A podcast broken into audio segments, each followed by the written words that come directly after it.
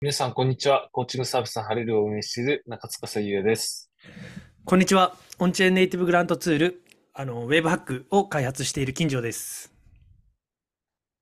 Web3FM は Web3 にまつわることについて分かりやすく伝えたり、ゆるく深掘りする番組です。本日はアンドリーセン・ホロイッツが2024年にクリプト領域で期待する9つのことについてお話ししていきたいなと思います。はい。はい今日もよろしくお願いします。はい もう年末ですけれども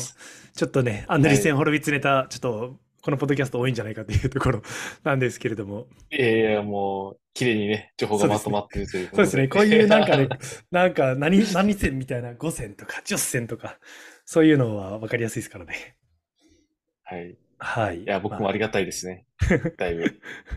そうですね。まとまって、あの、リスト形式で情報を得られるのは分かりやすいかなというところで、そう、ちょうどですね、あの、アンドリーセン・ホロウィッツが、ちょっといろんな、あの、カテゴリーで、まあ、来年の期待するべきイノベーションをまとめてたんですよ。アメリカンダイナニダイナミズム、バイオヘルスケア、で、コンシューマーテック、で、クリプト、フィンテック、ゲーム、まあ、グロースステージ、インフラエンタープライズみたいな感じで、そのメガトレンドみたいなところをそれぞれ8つに分けてやっていて、まあ、その中の1つがクリプトの中でまた9つのあのトピックがありましたので、ちょっとそちらをですね、深掘りしていきながら紹介もさせていただきたいなと思いつつ、で、また最後の方では、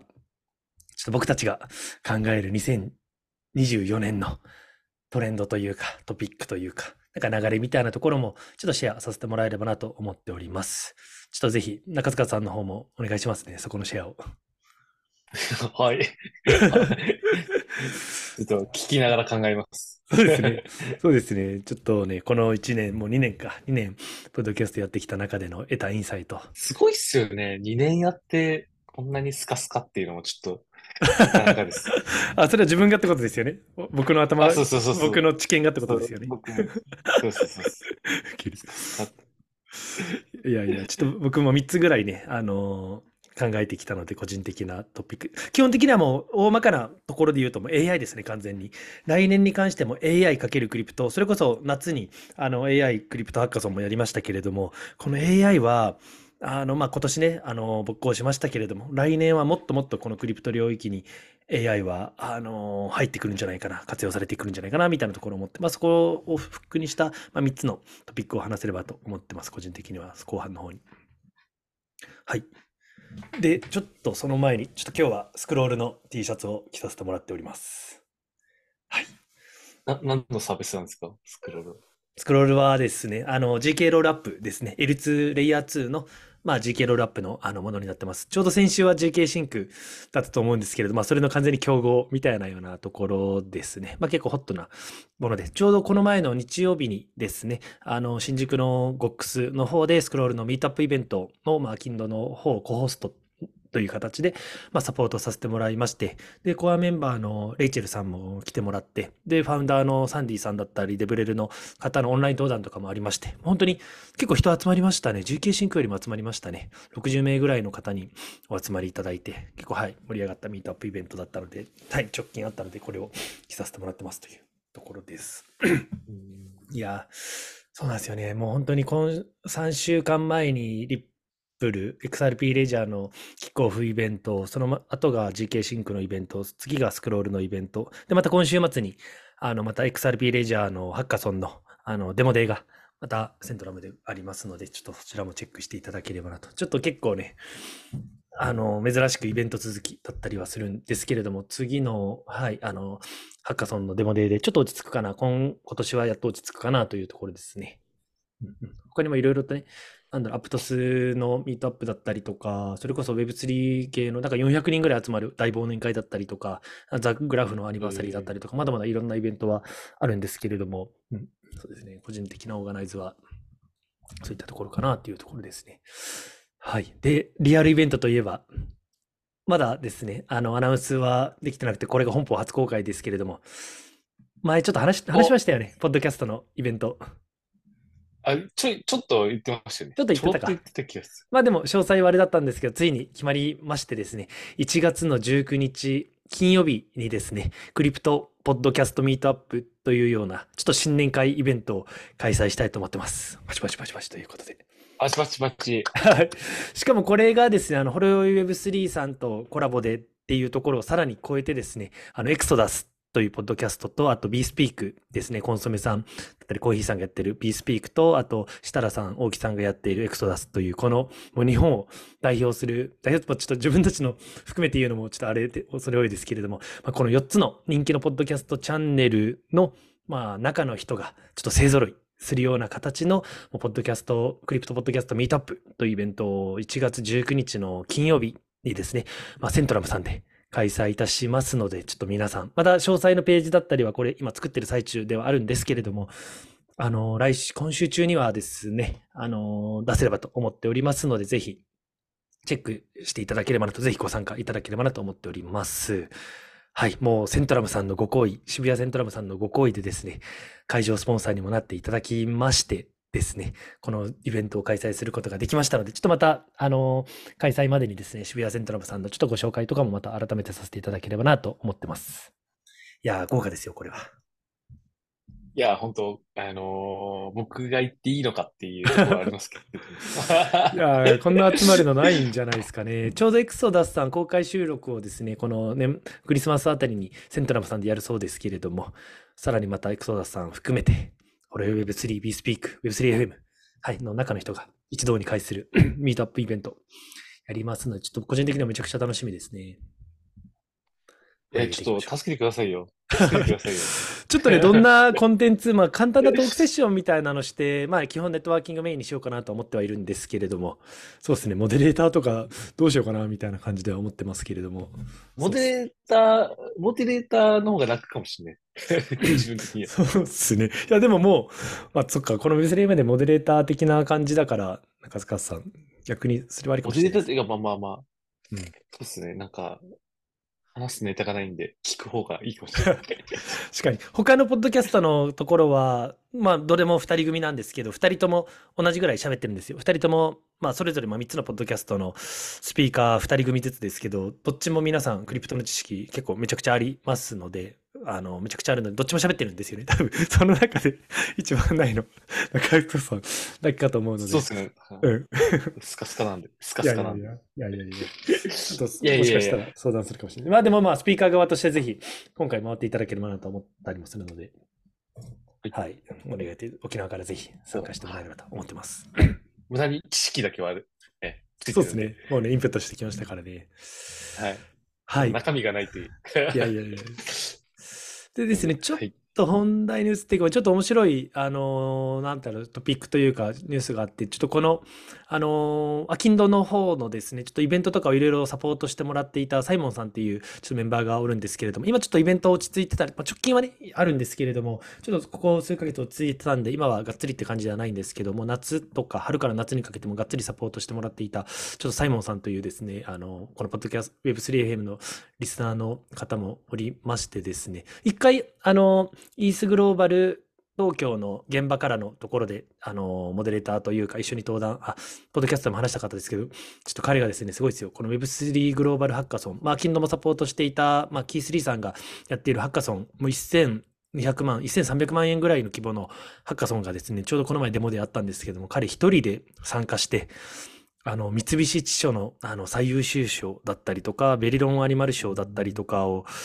ゲットしてですね、もう一人で、サードウェブだったりとか、アラゴンだったりとか、あの、チャット GPT を使ってですね、まあエンジニアじゃないんですよ。エンジニアじゃないんですけれども、そういったツール、ノーコードツールだったりとかを使って、まあ、実質、あの、優勝した、みたいなようなところでですね、もうめちゃくちゃすごいなというところで、まあ、水脈 DAO っていうプロダクトと、あと、うん、あれ、これなんて言うんだろう。ツイナティブかな？ツイナクティブ。ベリロン賞のツイナクティブみたいなものなんですけれども、ちょっとこういったようなアッカソンでの勝ち方もあるのかっていったところで、結構個人的には痺れたような話で、かつ身内から、あの、出た、こういったなんか栄誉あるプライズっていったところで結構面白いなと思って紹介させてもらいまあこれから僕もガンガンこれからね、年明け以降、グローバルのプロジェクト巻き込んでハッカソン、リモートハッカソンやっていくんですけれども、本当にエンジニアじゃなくても、しっかり、なんでしょう、あのーサブミットして、しっかりリターンを得ていく、プライズを得ていく、みたいなところは、本当に誰にでも、なんだろうな、あのチャンスはあるんだな、みたいなところを改めて体現してくれた、すごいいい例なのかなと思ってるので、それぜひチェックしてみてほしいですね。そのプロ、提出されたプロダクトを、あの、リンクに貼っておきますので、ちょっとチェックしてみる、見てもらえればなと思ってます。はい、三菱地所さんのやつとかは水脈 DAO っていうような形で、本当に地方の、なんて言うんでしょう、あのところとそういったトーチタワーっていう、まあ、三菱地所さんがやってるところをまあつなぎながら、まあ、デジタル村民に、まあ、継続的な収益を提供していくみたいなような、まあまあ、あのデジタル村民 NFT のなんかプロジェクトだったりするんですけれども、非常に、なんて言うんでしょう、あの、すごい事例なんだ、なんじゃないかな、みたいなところをちょっと、はい、シェアさせていただきたかったというところですね。いやー、もう来年は中塚さんもちょっとこういった感じでなんか出てみてほしいですね。あハッカソンね、なんか、ありっすよね。なんか出てみたい気はしてるんですけど、うん。まあちょっともうちょっとね、心と、あの、タスクの余裕がでいやー、きれば。確かにな。時間はかかりますね、やっぱり、どうしても。そうっすよね。いやー、でも、すごいですまあ。何をトレードオフするかっていうところですけど、まあ、そうですね。まあなんかやっぱで経験値としてはやっぱ出てみたいなっていう、一気になんかやっぱり理解が深まりそうだなっていうのがあって、うん。ちょっとやってみたい気持ちはめっちゃあるんですけど、うんと沖縄開催でちょっとやってくれると いいかもいしれない。やいやいや、もう基本、でも基本リモートで作る感じなので、まあそうですね。あ、そっか、リモートか。そうそうそう。だったら、うんうん。だからまあ、2、3日こもるっていうならもう今あんまりなくて、もう基本は2週間ぐらいリモートで作って、みたいな感じが多いかな。いや、でも一人で本当2つ出してますからね。で、おもろいのがコメントねツイートしてくれていて、なんか審査員の方の一人から UX と関係ないところでサービスこうあるべきみたいな思想強くないですかって言われたのですが、基本的な Web3 思想はこのポッドキャストから、この Web3FM から、まあ、全て教わっているので、そのせいみたいな ことをツイートしていて。いや、なのでこの思想僕あ結構、参参加、参加者がってことですか？参加者あが、の、いや、審査員の方から思想強くないですか？みたいな感じで言われたみたいなんですよ。はいはいはい形で。そうそうそう。で、まあ思想が強い理由は、まあまあ、このポッドキャストで、なんてでしょうね。思想を学んでるからなんじゃないかな、みたいなことをちょっとメンションくれて ツイートしていて。はい。めちゃくちゃ聞いてくれてるらしいんで。うん。いや、おめでとうございます。新宗教はは始めましたね。そうですね。この DAO に関してはいろいろ思うことがあるんで。はい。っ てところですかね。はい。っていったところのちょっとニュースでした。はい。ではちょっと改めてですね、あの、エクスあのアンドリーセン・ホロウィッツが2024年にクリプト領域で期待するここ9つのこと、みたいなところをちょっと深掘っていきたいなと思うんですけれども、じゃあ早速ちょっと中塚さんいいですかね？はい。あ、はい。僕ですか？ああ、いやいやいや、あの、僕の方で言いますよ。あの、じゃあ一発目が、はい、分散からの新時代の到来といったところで、まあまあ、うーん、まあよく言われてる話ですよね。あまりなんか技術的なトピックではなくて、もう基本的に中央集権的なところの、あの、なんてしょう、やり方よりも、やっぱり、うーん、なんでしょう、一つのところにコントロールされると、ユーザーの自由を損侵害する可能性がある、不利益をあの被るような可能性があるみたいなようなところ、まあまあね、何度も言ってるように、いきなり手数料を上げられたり、いきなりバンされたりとか、いきなりルールが変わったりとかありますので、まあやっぱそういったところは、あの、やっぱり中央集権的なところでやっているところ、やっぱり企業として資本主義的な、あの、価値観というか、領域で戦っているところは、やっぱりいかに、なんでしょう、利益を取っていくか、いかに成長を求められていくか、いかにユーザーから搾取していくか、みたいな発想にやっぱりなり得るのはもう必然的なところではあるので、やっぱりそうではなくて、もっともっと分散的に信頼できる中立的なあのインストラインフラストラクチャーを構築していきながら、本当に、なんてでしょう、あのボトムアップで、なんかユーザーを、ユーザーというかシステムの民主化を可能にしていこう、みたいなところを言ってますね。やっぱりこの前例のないレベルのなんか分散型調整、運営機構、機能、まあ、イノベーションを、まあ、これから2024年、まあ、目にすることになるだろう、みたいなようなところは言ってますね。まあまあまあ、分散化大事だよね、みたいなような話は、もうもういざいろいろ言われていますけれども、一方でやっぱりなかなかワークしないというか、で僕もいきなり分散化は絶対無理で、まずは中央集権的に、ま、やっていくのが重要だよねっては言ってますけれども、やっぱりあの改めて分散化やっていこうぜ、みたいなようなこと、分散化の新時代が到来するみたいなようなことを言ってますね。ちょっとまあいろんなツールも出てきてるので、うん、ちょっとまた後半も話すんですけれども、そろそろね、2024年は、その DAO の仕組みだったりとか、分散化のそのグラデーションというか、あの進展、まあ、この前もそういったようなエピソード話もしましたけれども、そこのトラジションをもっともっとスムーズにしていく必要はあるのかなみたいなところは、まあ、ありますね。まあ、共感するようなところですね。うん。うん。あなんかありますか？ですねちょっとはい、コメントを、ちょっと、あ、まあ、これも、だって、一個一個に対してこコメントもらえると。2年前から言ってるもんですよね。本当始まった当時から、そうですよ分散化のね。話が。うん、なんで重要なのかでみたいな話はして、よくしているところですよね。うんこの新時代って何ですか？新時代。いや、なんか今まで言われていた、それこそね、あの、数年前から言われていた、なんだろうな、分散化大事だよね、だったりとか、分散化ってこうあるべきだよね、みたいなようなところの、なんか2.0みたいなような感じじゃないですかね。改めてなん、なんて言うんでしょう。あの、中央集権的なとこ、なんか具体的な例はちょっと書いてなかったんですけれども、なんか今まで、で、あのなんだろう。分散化微妙だよねみたいな、あ、分散化が大事だよねみたいなところよりもさらに一歩下が上がったところで重要なんじゃないかみたいな話とかなんじゃないですかね。うん。分散化の新時代。なるほど。新時代。はい。ちょっとふわっとしてまあまあ、ますけど。分散化は、確かになんか、まあ、えそこに共感する、して、Web3 に入ってきた人たちも多いんじゃないかな。まあ、僕もその話を聞いて、あ、すごくいい、うん。まあなんかこう概念だな、仕組みだな、みたいなところが思ったので、うんうんなんかこう、このポッドキャストもずっと続けているようなものがあるので、うん。まあなんかこれが本当にこう、なんか実現に向けてとか、何かこう、動くといいなと思いますし、なんかうんこう今で言うと、何かこう手段ベースで、うんあの何かこう NFT 配ったら分散化になるだろうとか、なんかうんまあなんかそういうことをやってて失敗している事例が多分多いと思うので、はいはいはい。なんかそれがもっと本質的にそうですね。何かがあっての分散がこう、うまくいくこう仕組みみたいなところが、なんか生まれていくといいなとはなんか、うん。はい、なんか一言ですけど思いいます。やいやいや、そうっすよね。やっぱりもう、どんどんどんどん、なこういった分散が大事だよって言われてる一方で、まあ強いところはどんどん強くなってくる傾向は、未だに全然あるのかなっていうところがあって、やっぱり GAFA みたいなようなところは、ね、もう、あの、決算とか見ても、圧倒的にもう、あんな巨大になっても、未だに成長し続けてますし、っていったところで。で、まあ一方でやっぱり競争とエコシステムの、まあ、多様性を、まあ、促進していくために、まあユーザーにより多くの、まあ、選択肢と、まあ所有権も、まあ提供していきながら、より、んーなんでしょう、もう新しい、なんでしょうね、便利なツールというか選択、もう選択肢ないじゃないですか。通販するんだったら Amazon だったり、SNS だったらもうインスタだったりとか、検索 Google とか、うん、今の AI のツールとかもそうだと思うんですけど、まあ、もう少しなんかいろんな多様性っていったところはあってしかるべきなんじゃないか、みたいなようなところは一つアプローチとしてあるのかなと思ってます。はい。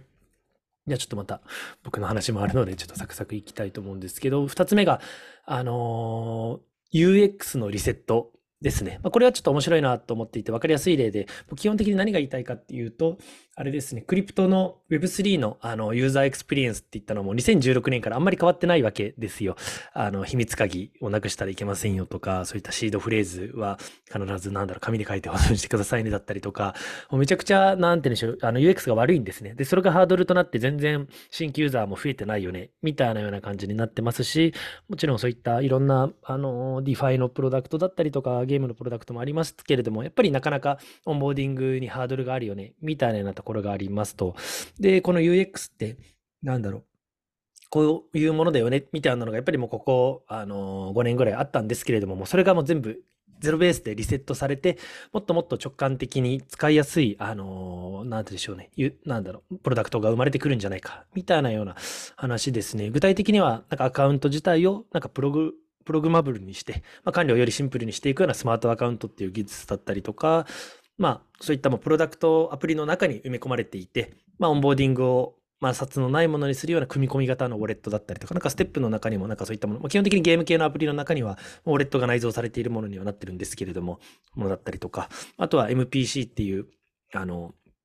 あれですね、秘密鍵をそういったサードパーティーが預かることなく、ちゃんとユーザーの方で保存して、そういった復元みたいなところもユーザーの方でできるような仕組み、マルチパーティーコンピテーションだったりとか、あとは、あの、RPC っていう remote procedure call、エンドポイントみたいな、なんかちょっと複雑なものがあるんですけれども、まあ、ユーザーが望むものを認識していくようなもの、 intent、intent、intent っていう技術だったりとか、なんかいろんな UX をですね、あのーめちゃくちゃよく、より良いものにするようなテクノロジーっていうのが、ここ最近、どんどんどんどん出てきておりますので、まあそういったことによって、今までの、なんて言うんでしょう、あのー不便みたいなものが一気に解消されるような可能性っていうのはあるんじゃないかなっていうところはありますね。うん。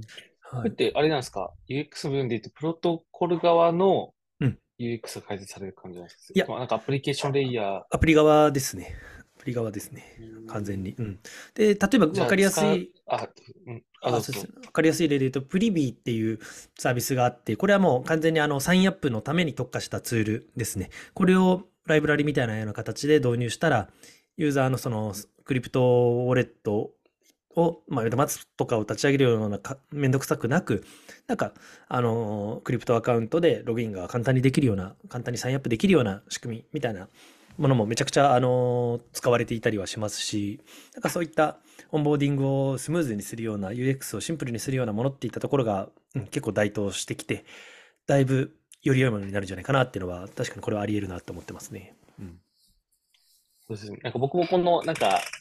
あの、なんか、あ、言ってくださいって言われたときに、うん、アプリケーション側の、この、なんかこの、なんですかね、こうババズ、バズというか、うん、本当使い勝手良さ、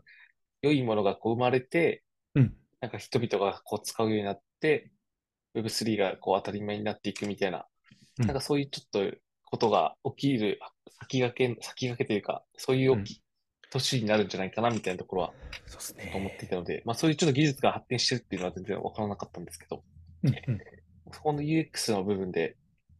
はい、なんかこう、良くなるっていうのは、まあ、我々、こう、非 Web3 側からすると、すごくなんかこう、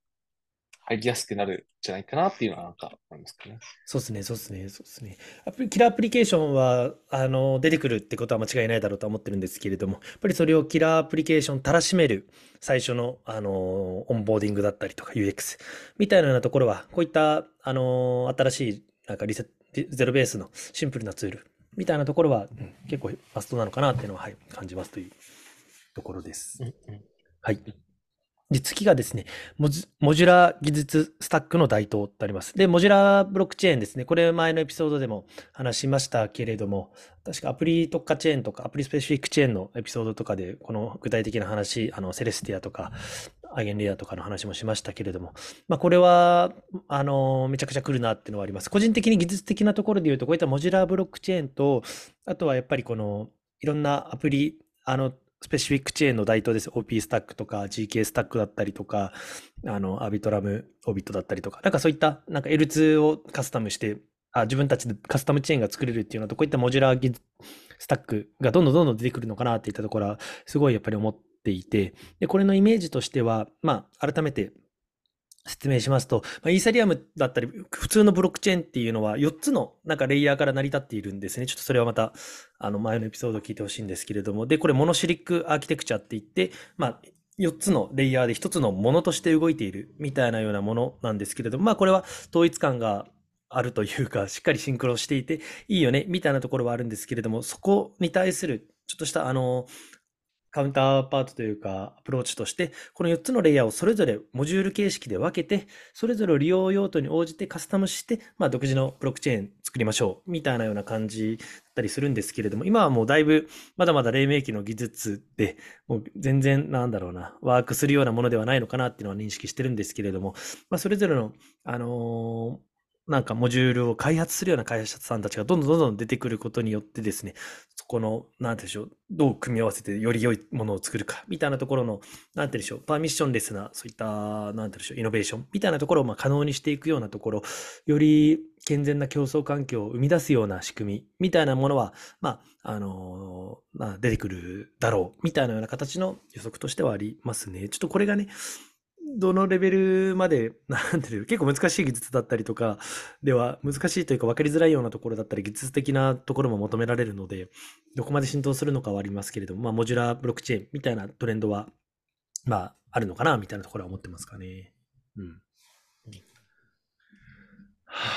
はい。この辺はちょっと全然わからんです。そうですよね。ちょっとイメージちょっとつきづらいのかなと思うんですけれども。そうっすね。これもどうなん、どうなんだろうな。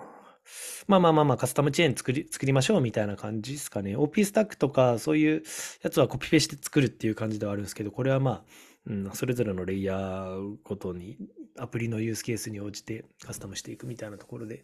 うん、まあまあいいモジュールを作ったらもうそれがいろんなところに使われてでどんどんどんどんネットワーク効果が働くようにみたいなようなイメージですねセレスティアとかあのデータアビリビティレイヤーのセレスティアとかが今代表格だったりするんですけどもみんながそのデータ可用性レイヤーをこれを使いまくればまくるほど使うインセンティブが高まるよねみたいな感じでもっと便利になるよねみたいなところがあるんですけどまあそれははいちょっとまた、あの、エピソードを貼っておきますので、それ聞いてもらったら詳しくわかるのかなと思います。はい。次ですね。AI とブロックチェーンの融合みたいなところですね。これはまあ、冒頭にも僕申し上げましたけれども、まあ絶対あるのかなというか、もうこれが軸になって、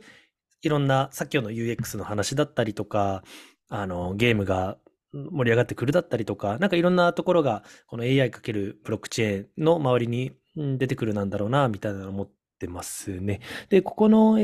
記事で書いてあったのはですね、うんと、イメージとしては、やっぱりコンテンツの、まあ、信頼性を確保するための AI とブロックチェーン技術の統合みたいなことを言っていて、で、これもやっぱり、あの、今年のどんぐらいですかね、夏ぐらいに話したエピソードで、まあ、あの、なんて言うんでしょうね。AI とブロック、Web3、まあ、AI とブロックチェーンが融合することによって、自分があのオンラインに提供したデータがどう使われてるかっていうのがわからないわけですよ。AI が全部見てるので、で何かしら AI によって、AI というか AI、生成 AI によって作られたツールだったり、プロダクトだったりに対して少なからず何かしらユーザーっていうのは貢献してる可能性があるんですよね。オンラインでアウトプットしている限りは。まあですけれども、そこに対してのリターンってあの今ゼロですよね。だけどそういったブロックチェーンというデータベースを参照する、まあ、ブロックチェーンデータベースからこの AI がコンテンツをなんか、あの、取得して、まあ、AI がデータを食べて、まあ、それで何かしらの価値を生むのであれば、そのデータをね、あの、プロバイドしたユーザーにも、そういったのは所有権だったりとか、利益売分はされてしかるべきだよね。みたいな話なので、まあ、まさになんかそういったような話をしてますね。そのデータの所有権みたいなようなところだったりとか、うん、で、まあ、中央集権的なブラックボックスになっている AI ではなくて、まあ、ちゃんとオープンな、あのー、なんでしょう。ところでのコンテンツ、何が使われているのか、みたいなところの信頼性、みたいなところは、まあ、あの、もっともっと可視化されていくんじゃないか、みたいなところはありますね、というところですかね。うん。あれはどうなるんですか？あの、あの、ワールドコイン。は、はい。あれはですね、いや、もう、全然ありますよ。あれも未だに2週間に1回エアドロをしてますからね、クレームしたら、もう数千円もらえるんですよ。だからもう今、数万円、僕、なんかワールドコインのウォレットに入ってるんですけれども。うーん。でもまあまあ、正直そんな進展はないですね。あれは。あれから、うん、4月ぐらいにその話もしましたけれども、淡々と、あのー、なんてでしょう、人間の証明をするために、2週間に1回、なんか、本人認証をしてトークンをもらってるっていうような感じです。うん。うん。なるほど。まあまあ、あ、そういうワールドコインみたいなものがどんどん増えていくような感じってことう。ーん、だと、ここに書いてあるのは、それよりも、なんて言うんでしょう。あの、AI のモデル、なんか LLM とかとかってよくあるじゃないですか。その、なんだろう、どういったようなインプットが入って、ブラックボックスになってアウトプットになるみたいな。まあ、その LLM、あの、大規模言語モデルの仕組みって言ったのは、結構、この OpenAI だったりとか、あの、アンソロピックだったりとか、あとは Google だったりとか、まあ、メタだったり、まあ、メタはちょっとオープンソースでやってたりはするんですけれども、結構、あれなんですよね。あのー一握りの、まあ、技術大手、そうやってビッグテックが訓練して運用されてたりするんですけれども、なんかまあそういったところをもう少しその分散的になんか運用ができる、分散的にそのデータを供給していって、そのモデルを訓練できるみたいなようなところがあって、もう少し、なんだろう、オープンになりつつ、かつロングテールのリソースをま活用していきながら、まあ、AI のコストを下げていく、AI をより身近にものにすることができる、みたいなのができるんじゃないか。みたいな話ですかね。今は、今はビッグテック、データを持っているようなところが、莫大な予算をかけてやってたりもするので、もう少しね、あのー民主化していくために、で、課金しないと正直いいアウトプット出せないじゃないですか。チャット GPT も、あの、アンソロピックのクラ、クラウド、クラウ、あ、ど忘れしたね。クラウデ。これ僕、アンソロピックのクラウデっていう、クラウデじゃないな。なんだっけな。知ってます？もう一個のやつ。これ結構いいんですよ。うん。クラウ、ク、CLAUDE なんですけど、クラウデっていうのかな？クラウドっていうのかな？うん。とかもやっぱ、あの、なんだろう。制約があるので無料に使うには。うんまあまあそういったところをもっと安くするみたいな話ですかね。はい。じゃあ一旦またちょっと次行きましょう。で、次がですね、稼ぐためにプレイするじゃなくて、まあ、 play to earn じゃなくて、 play and earn になっていくみたいなような話ですね。まあまあまあ、これはもう特に深い話ではなくて、 play to earn わかりますよね？聞いたことありますよね？遊びながら稼ぐですよね。そうですね、そうですね。なんかそれこそステップンだったり、アクシーだったりがもうぶち上がって、まあ、それの影響で GameFi だったりとかブロックチェーンゲームみたいなところのゲームが間違いないっていう話になりましたけど、やっぱあれは稼ぐために無理やり、なんだろう、あの、労働をしてるみたいなもんなんですよ。1ミリも楽しくないわけですよ。まあまあ歩きながら稼ぐだったりとかありますけど、まあそんなのじゃなくて、まあプレイししているだけでもめちゃくちゃ楽しい。なおかつ稼げた。みたいなような感じのものが求められるよね。みたいな話。まあまあ、これはもうもう2年前から3年前から言われてるようなことではあるんですけれど、なんで今更こんなこと言ってんのかなって感じですが。はい。で、次がですね、これも面白いなと思ったのが、AI がゲームメーカーになるとき、暗号は保証を提供する。ちょっと直訳すぎてあれなんですけれども、これ結構僕、個人的に刺さっていてですね、で、ちょっと僕の予想も、今後の予想のこれに近いところはあるんですけれども、やっぱりもう AI がゲームを勝手に作り始めるみたいなような世界観って絶対あると思っていて、もう、あの、今もそういった、あの、オートノマスワールドみたいなような概念で言われてたりもするんですけれども、もう一定のルールに従って、もう AI がいろんなクリエイティブとかを加えながら、まあ、一定数ルールを、まあ、ルールの基盤のルールはありますけれども、何かしらアドオンしていきながらやっていく。ですけれども、そこに対してい一部のユーザーだけをあの優遇したりだったりとか、そこのやっぱり中立性が求められるゲームに対して何かしらの、まあ、バグがあったりとか、偏りがあったりとかする可能性があると、なんかゲームをゲームとして楽しめないじゃないですか。で、それがちゃんと中立的なものであることが保証されるっていったものを、やっぱりあの暗号技術、クリプトの技術を使って、まあ、つまり全てのデータだったりとか、あのーなんて言うんでしょうね。ソースコードだったりとか、スマートコントラクトがオープンになっているものなので、まあ、ちゃんと検証可能性がある。ちゃんと見たら、あ、これは偏りないよね、中立的だよねっていうのが保証できるような状態にしていくのは、まこのクリプトの技術ならではだよね。AI がゲームメーカーにこれからなっていくのであれば、まあ、そのインフラの方というか、保証するための、なんだろう、場所として、まあ、クリプトの上で AI のゲームは動くよね。みたいな話ですね。うん。で、まあまあ、それが自動的にね、あの、診断されて、何かしらの、あれがあったら、なんだろう、不正とかがあったら、ちゃんと disincentive を提供するようなイメージとかっていうイメージですかね。うん、これどう思います？個人的には結構おもろいなと思ってはいるんですけれども。いや、これは、その4番のうん AI とブロックチェーンの融合とまた違うんですかうーん、そうですね。これは、うんとですね、4番はどちらかというと、なんだろう、ユーザーが提供したデータみたいなところを AI がまくって、で、それでまあ新しいモデルを作りますよね、みたいな話ですけど、今のはもうそういったデータを元にしてゲームを作るっていうよりかは、一定のルールが最初あって、そのルールのより面白くするためのゲームを、まあ、AI がなんか勝手に考えていくみたいなイメージですかね。うんあとはまあゲームをして、ゲームをするってことは何かしらの能動的なアクションをそのゲームプラットフォームにしてるじゃないですか。あのゲームユーザーっていうのは。だからそういったフィードバックを得ながら、まあ、新しいゲームを作っていくみたいなような感じだったりはするので、まあまあ近いっちゃ正直はい。概念的には近いんですけれども、まあ、もう少しなんかそれをゲーム領域にフォーカスしつつ、まあ、ゲームの不正みたいなところは、ちゃんと可視化があのブロックチェーンでされるよねみたいな。まあまあまあ、ちょっと近いかもしれないですね、確かに。うんうんうん。なるほど。うん。うんはい。はい。はい、このオートノマスワールドのトピックも前に、あのーマッシュ・ハルキさんにゲスト来てもらった時も、この AW の話をさせてしてしてもらって、詳しくしてもらったことがあるので、ちょっとそのエピソードも概要欄に貼っておこうかなと思ってます。はい。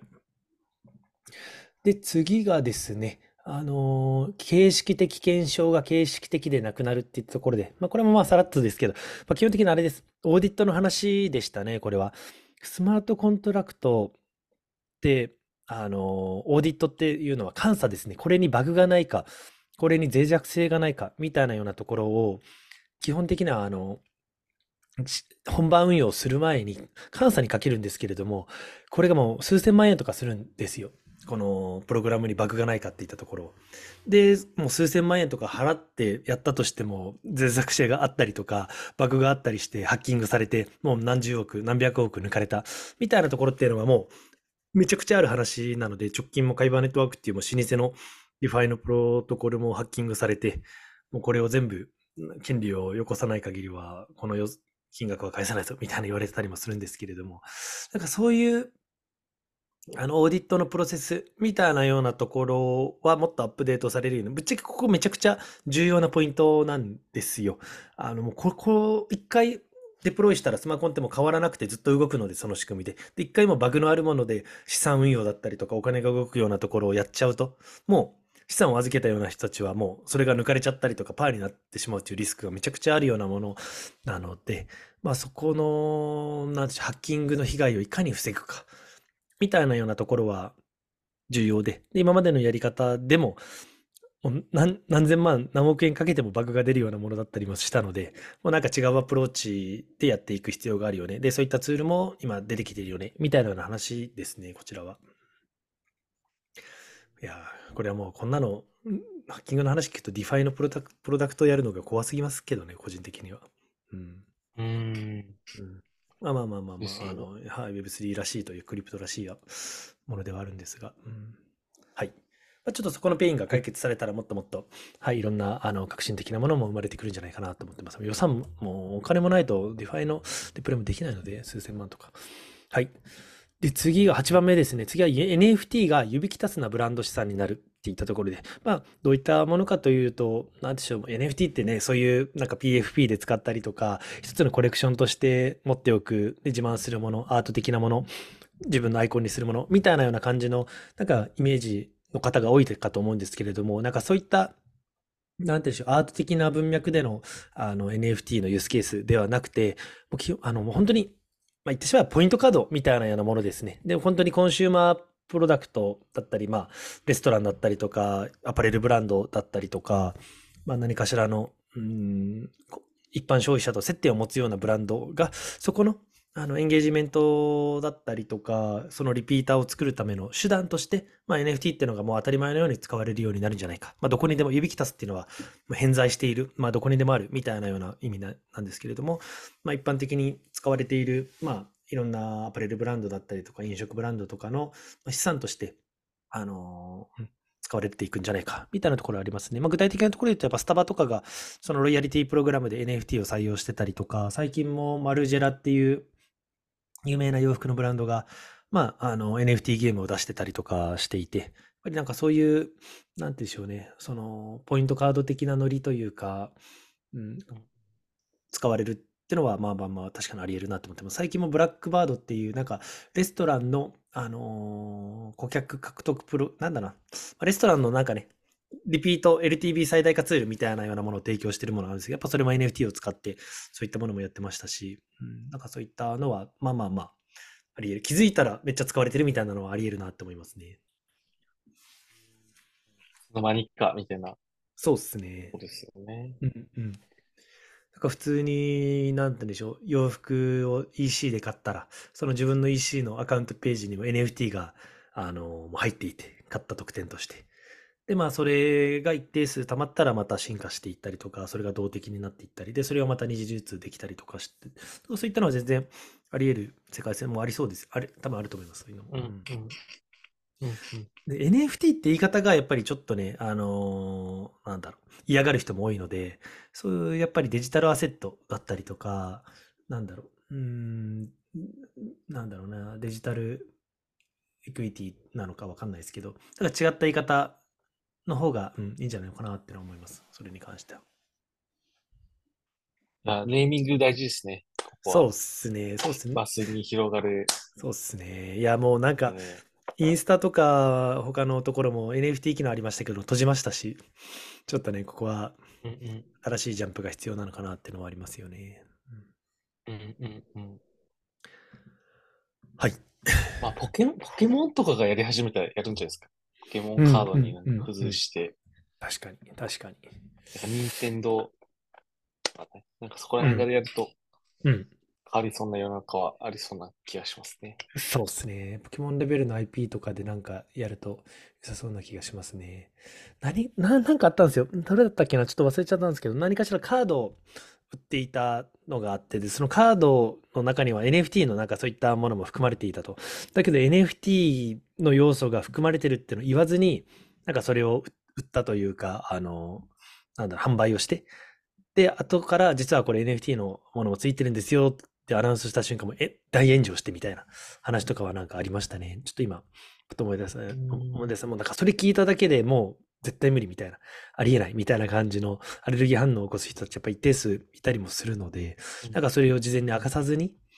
うん、なんかやるのはありえんだろうみたいな話もあったので、ちょっとやっぱりまだまだね、投機的なものだったりとか、怪しいものみたいなもので、やっぱ感じてる人たちの方がまあ多いのかな、みたいなのはありますよね。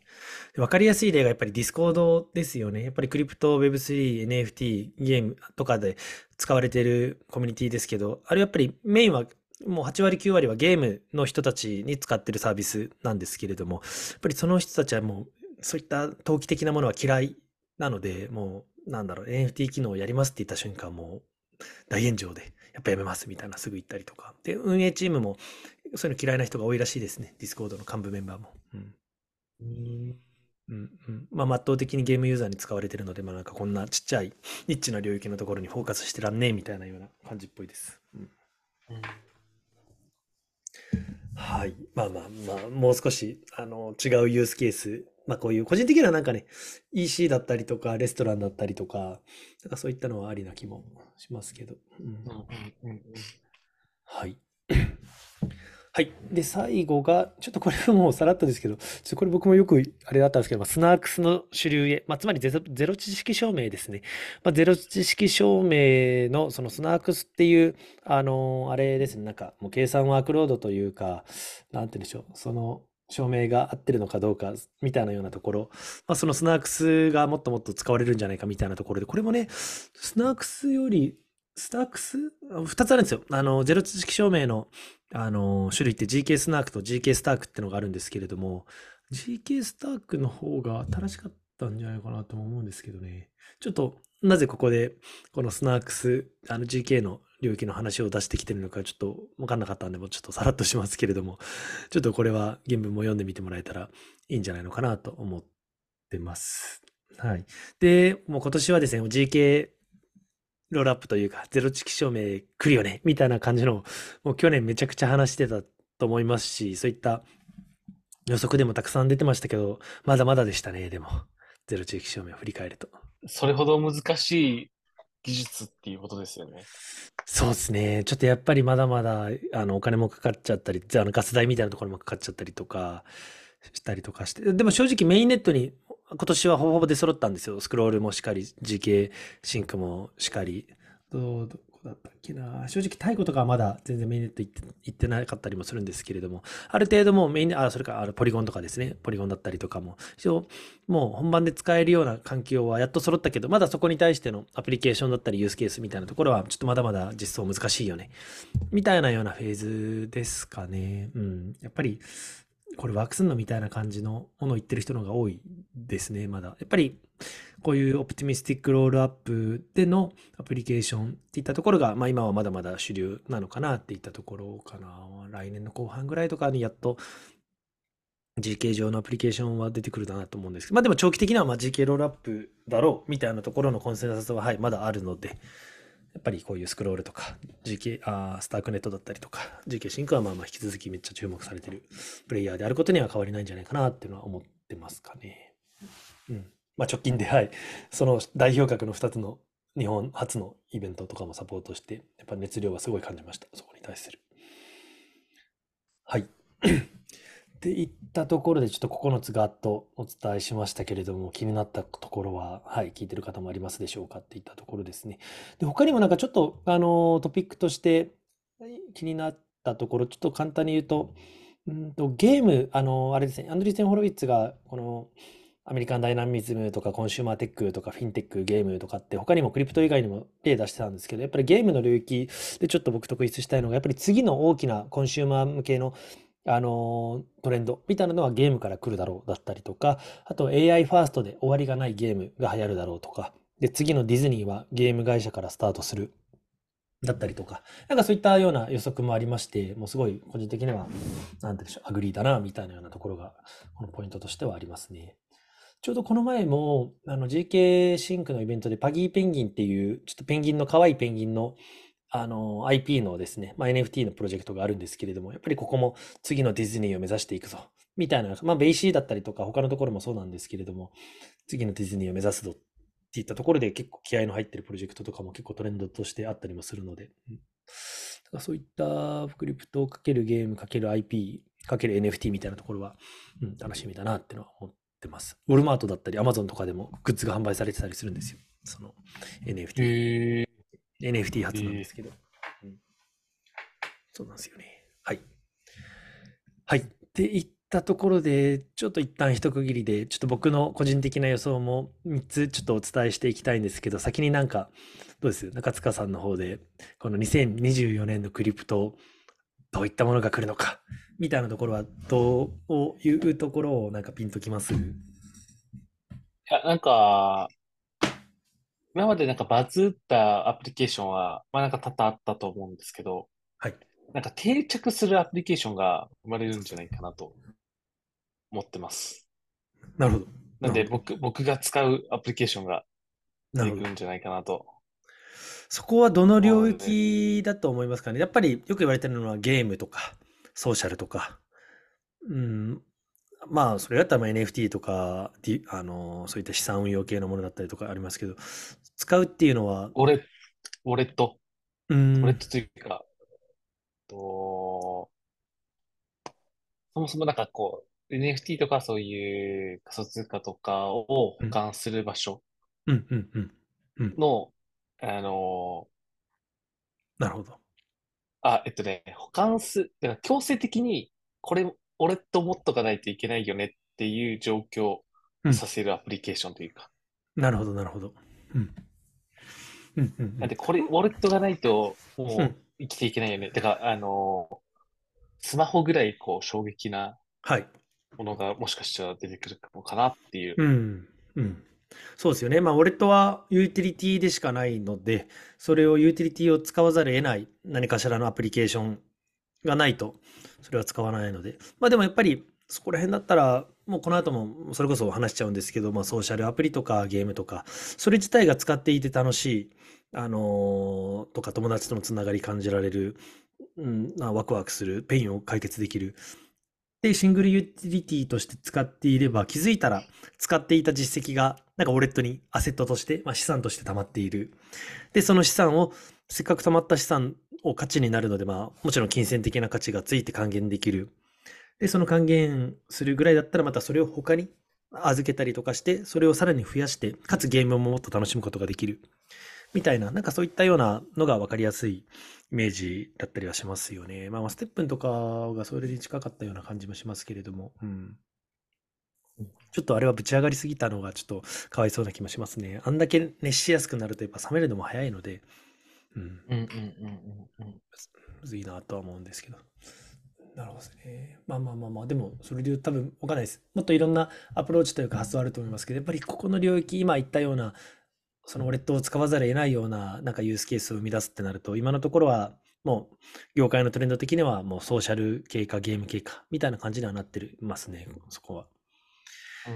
で、正直僕もですね、ちょっと僕の話になりますけれども、3つあって、まあ、それで言うと、一発目がソーシャルかけるゲーム。で、二つ目が L2 サマー。三つ目がガバナンスのトピックがあるんですけれども、で、これは全部この AI っていうのが基盤にあって、この3つがなんかワークしていくのかなっていったところは今思ってますと。で、今言ったソーシャルゲーム的なところで言うと、さっき言ったオートノマスワールドっっていうようなところも自立分散型ゲームみたいなところだったり、あとはインテントっていう、まあ、こう、こういうことをやりたいみたいな感じで命令をしたら、もうあとは中身どうな、あの、ことをやるかみたいなところも勝手にやってくれて、結果だけを返してくれるみたいな仕組みだったりとか、あとは、あのーあれですね。過去に貢献したことに対してお金がもらえるというか、なんかそういったレトロアクティブ、あの、パブリックグッドファンディングみたいに言われるんですけど、そういったもらった、あと NFT だったり UGC だったりとか、なんかそういったところが合体したような、なんか新しいソーシャルゲームみたいなのが、今後、あ、2024年、すごいトレンド引っ張っていくんじゃないのかな、みたいなのは思ってますね。イメージとしてはですね、あの、さっきもちょっとお伝えしたように、最初もインフラとなるようなゲームルールみたいなのを決めたらですね、それの上に AI がもう勝手にいろんなミニゲームを作っていくみたいなイメージになっていて、で、そこのミニゲームを盛り上げるために、例えばプレイするだったりとか、そこに対してなんか情報を提供したユーザーに対して、そのゲームでの売り上げっていったところが、あの、訴求的、訴求っていうのは、過去に振り返ってもらえる。今めちゃくちゃ遊んだら、今すぐには儲からないですけど、例えばそれが1週間後にそれが売り上げとなって入ってくる。今の YouTube とかも、いけてる動画を再生して回ったら、Twitter とかでもたくさんの PV が撮れたら、まあ1ヶ月後ぐらいとかにお金が入ってくるじゃないですか。まあそういったところがより、なんだろうな、ああいったブラックボックスになっておらず、ちゃんと可視化された状態で、ちゃんとゲーム内の売り上げっていったところが、そのゲームをしっかり、あのープレイした人、楽しんだ人、そこに対して面白い価値を提供した人にレベニューシェアがされていく。で、そのデータセットみたいなようなところは、誰がどうやって決めるのっていったところで言うと、まあ、AI によってやっぱりそれが活用されて、評価されて、より多くの、なんて言うんでしょう、この、ゲームに対して価値を提供したい人に対して、あの、分配がされていく。今って YouTube とか Twitter とかで、あの、お金分配されるってだいぶ上のトップ数パーセントじゃないですか。もう1000、なんだろう。わかりますよね。YouTube もだいぶ、なんだろうな。一何万再生以上じゃないと、その課金の、あの、対象にはならなかったりとかもしますし、そうではなくて、もうぶっちゃけ、あの、すべての人がその売り上げをもたらせてるわけで、ユーザーのすべての人が、そういった末端のユーザーにも利益が分配されて、自動的にされていくような仕組み、みたいなようなものはあるのかなと思いますね。先ほどのインテントの技術だったりとか AI の技術によって、もっともっと直感的なものになる。もう本当に、なんで意図をしっかり汲み取って AI がそれを、なんだろうな、返してくれるようなソーシャルゲームみたいなところはなんか出てきそうだなっていうのはありますね。ぶっちゃけもう完全、結構ソーシャル的なアプリケーションとゲーム的なアプリケーションってやっぱ近い部分は絶対あると思いますし、このパズドラだったりとか、モンストだったりとか、今のフォートナイトだったりとか、ね、世界を席巻してるようなゲームって横のつながり、ソーシャル的な要素的なところでのあれはあるので、なんかそこが一つのあの資産になっていく。で、友達ともっともっとコミュニケーションを取っていきつつ楽しむことができる。みたいなのは絶対ありえますね。で、フレンドテックの話もしたじゃないですか。今年流行ったもので。うんうん。あれもまあソーシャルなので、なんか、ちょ、ちょこちょこ通知きますね。あ、マジっすか。あれどうなってんだろう今全然聞かないですけどね。うん。いや、このね、AI オートノマスワールドかける AI かける、うん、その UGC かける、そのなんか売り上げのレベシアの分配みたいなところはめっちゃあり得るなってのは思ってますね。はい。で、次がですね、ちょっとまたお伝えしたいのが、この L2 サマーですね。で、今まで DeFi サマーとか、あの、NFT サマーみたいな感じで言われていて、まあ何が、まあでもこれちょっと L2 はアプリケーションレイヤーじゃ、アプリケーションレイヤーじゃないので、ちょっとあれかなと思うんですけれども、いろんな L2 が今もう、ボンボンボンボン出てきていて、この前もブラストの話もしましたけれども、やっぱりああいった、なんて言うんでしょう、あのー新しいインフラ、未だにね、このインフラが出てきて盛り上がっているみたいなところはあるんですけれども、で、結論、この L2 様も一定数勝負はつくんじゃないのかな、みたいな、わかんないです。ちょっと GK 系のものが、まあ来年の後半とかになったら、ちょっとあれかもしれないですけれども、で、結論言うと、やっぱりもうキラーアプリケーションを生み出せたチェーンしか勝たんっていうようなところはやっぱりありますかね。で、一方で、この前もイーサリアムが世界を食らうのエピソードでも言いましたけど、基本的には全部、あの、根本にはイーサリアムが土台にあって、で、その上でどこのプレイヤーが勝つか、オプティミズムが勝つのか、アービトラムが勝つのか、スクロール、GK シンク勝つのか。で、そこの勝つかどうかっていったところは結局その上に乗るゲームだったり、ソーシャルアプリだったりに寄ってくるっていったところが、まあ、結論ですと。だから先にキラーアプリケーションを生み出した L2 が必然的に勝つ。なので、もう、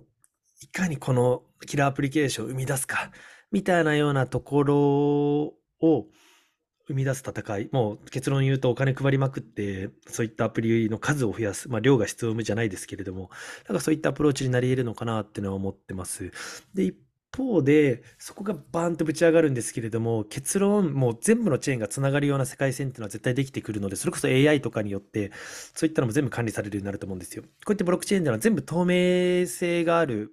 ものなので、AI がやっぱりデータを読みやすいと思うんですよね。で、そこのデータを見ていきながら、それぞれの、あの、得意分野があるチェーンがありますので、それぞれでもう、あの、データを受け渡しながら、まあ、インターオペラビリティっていうような言い方もしますけれども、そういった全部のチェーンがつながっていくような状態にはなるので、最終的には、なんて言うんでしょう、フラットになるんですけれども、その、あの、フラットになっていく際の、やっぱり代表的なチェーンみたいなようなところは、もう来年中にバコンと上がるようなところが、そのポジションを占めるんじゃないのかな、みたいなところは思ってますかね。まあもちろん、インフラにはイーサリアムがあるので、もイーサリアムはもう神みたいな存在にはなるとは思うんですけれども、まあその上に AI が、あのー、回っていて、いろんなチェーンから L2 からデータを、あのー、だったりとか、それのなんかユーザー基盤みたいなところを参考に、なんだろうな、セレクトしていくみたいなようなイメージかな。そうっすね。で、あとはやっぱり、このチェーンは何々に強いみたいなようなラベルが、ブランドがあると、AI もそれを判断して、じゃあこういったユースケースだったら、このチェーンのなんかデータを使おうとか、このチェーンにトランザクションを流そうみたいなような感じで、も AI がもう、すみません、今、イーサリアムが神みたいなものって言いましたけど、もう違いますね。AI がそういったのをコントロールして、その土台となっているようなものはイーサリアムで、みたいなようなイメージかもしんないですね。うん、なんか、今のお話、イメージ湧きますかね？うんうん。あ、起きます、起きます。うん。そうなんですよ。だから時間軸で言うと、キラーアプリケーションが生まれている2が1個ドカンと、まあ、今年のベースチェーンみたいなようなもの、まあ、それをはるかに上回るようなチェーンが出てて、その盛り上がっているチェーンの周りに他のアプリケーションも集まってくるので、またそのチェーンがどんどんどんどん盛り上がっていく。一方で、それ以外のポジションを取るようなチェーンが出てくるので、で、もう少ししたらもう AI がそれぞれのチェーンを全部コントロールするようになって、結局、あの、独自の、なんていうんでしょう、得意分野のチェーン、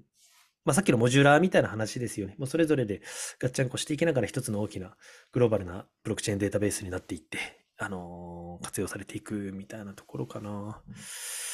はい。うんうん。まあ結論、まあちょっとポジショントークですけど、そういったアプリケーションを最初生むために、L2 はもうめちゃくちゃハッカソンだったりとか、そういったグラントツールみたいなところを、で、お金配りをしていくのかな、みたいなところは思ってるってところですかね。はい。まあ、まあ、そういったのをね、やるためのツールとして、はい、この Webhack っていう、まあ、k i n d の新しいプロダクトを出してるというところです。で、三つ目がですね、ガバナンスですね。やっぱりこの DAO の投票みたいなようなもの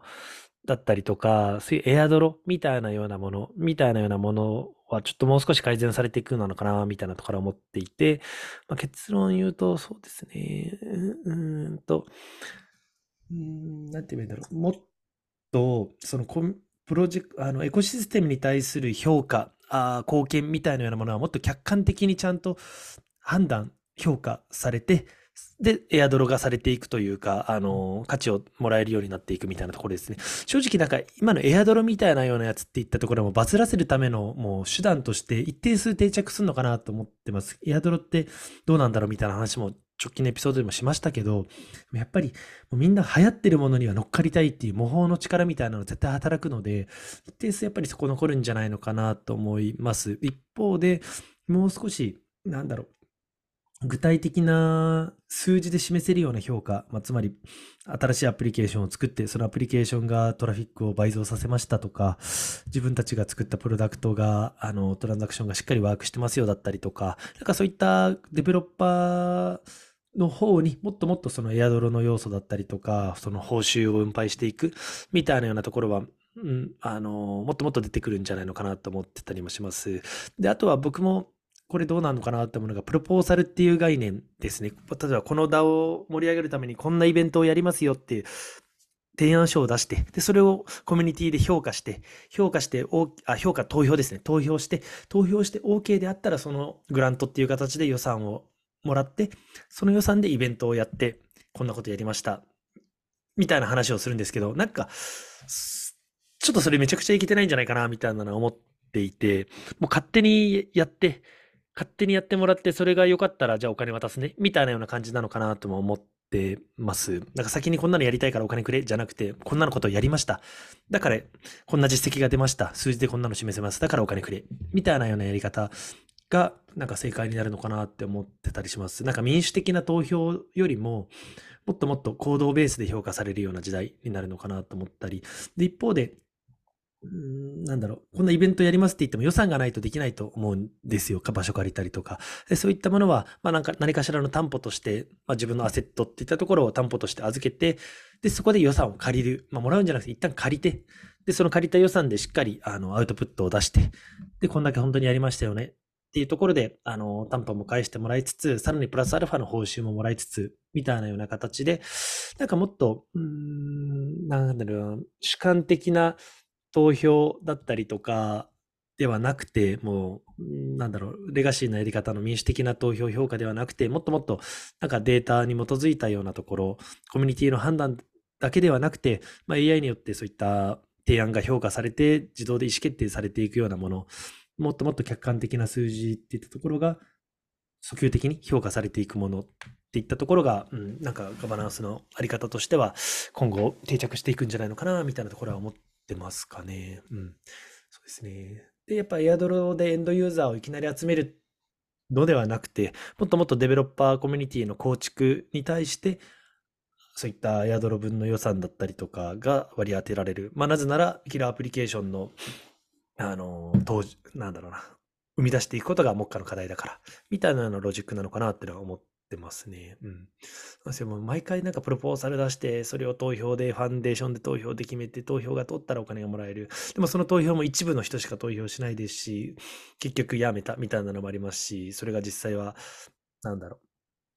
オフチェーンで行われていて、不正が行われたとかもな、もう、なんなんでもありというか、全然ワークしてないとは思ってますので、なんかそこはもっともっと客観的な行動ベースでの評価、訴求的な評価、みたいなのはあり得るんじゃないかなと思います。はい。すいません、ちょっともう、ここら辺結構僕、ずっと一番興味ある領域なんで、ちょっと熱く語っちゃった今、語っちゃ語っちゃいましたけど、どうですかね、ここら辺に対して、この3つに対して。あーま、なんか、そこまで、あ、なんか熱量が僕にはちょっとあれなんですけど、まだピンときてない部分ははい。ありますが、うんあのー、だろうな、なんて言えばいいんだろうな。うん。そうっすね。あの、ま、ちょっと、えー、1年前は、うんじゃあ2年前は、最初の始めた時は、DAO が来るぞって言って、はいはいはい。DAO がうん。まだだったよね。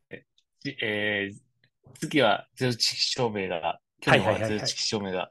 うん来るぞっつって、うんまだだったよねってう。いうん話なので、果たして今回はっていうそうっすね。ところはちょっと気になるところではあります本かね。当にそうっすよね。そうっすよね。まさにな。ですかね。いや、本当に本当に。いや、でも、一方で、やっぱり知れば知るほど、やっぱビットコインがマジでやばいなっていうのは、もうずっと感じますね。ビットコインが完全に正解だと思います。なんだかんだ。ットコイン買うタイミングもわかんないんですけど、どうしていいですか？本当そうっすよね。今、いくらなんだろう。そうっすよね。まあまあもう、バコンと下がるときは多分、もう1回ぐらい来るんで、もうそのタイミングとかじゃ、あ、でも今めっちゃ下がってますね。うん。うん。あ、でもめっちゃでもないか。この前が6万、あ、650万だったのが、今600万って感じかな。あ、いや、ちょっとすいません。話、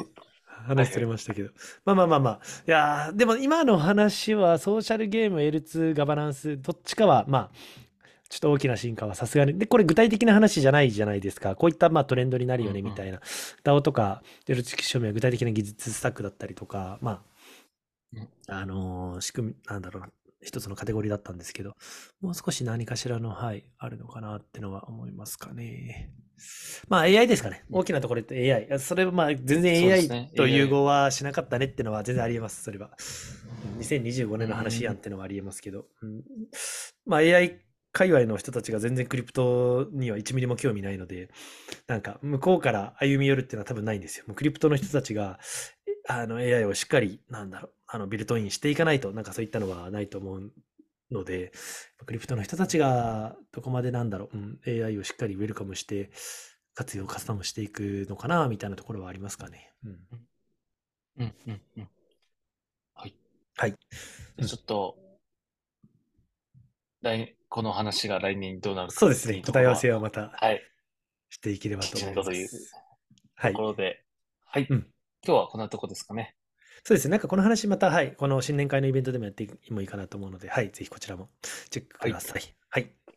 はい。じゃあ、今日はこんなところです。はい。ご拝聴今回もありがとうございました。今回のお話も、ポッドキャストの他に YouTube でもご覧いただけるので、そちらもチェックいただけると嬉しいです。それではまた次回お会いしましょう。ありがとうございました。はい、ありがとうございました。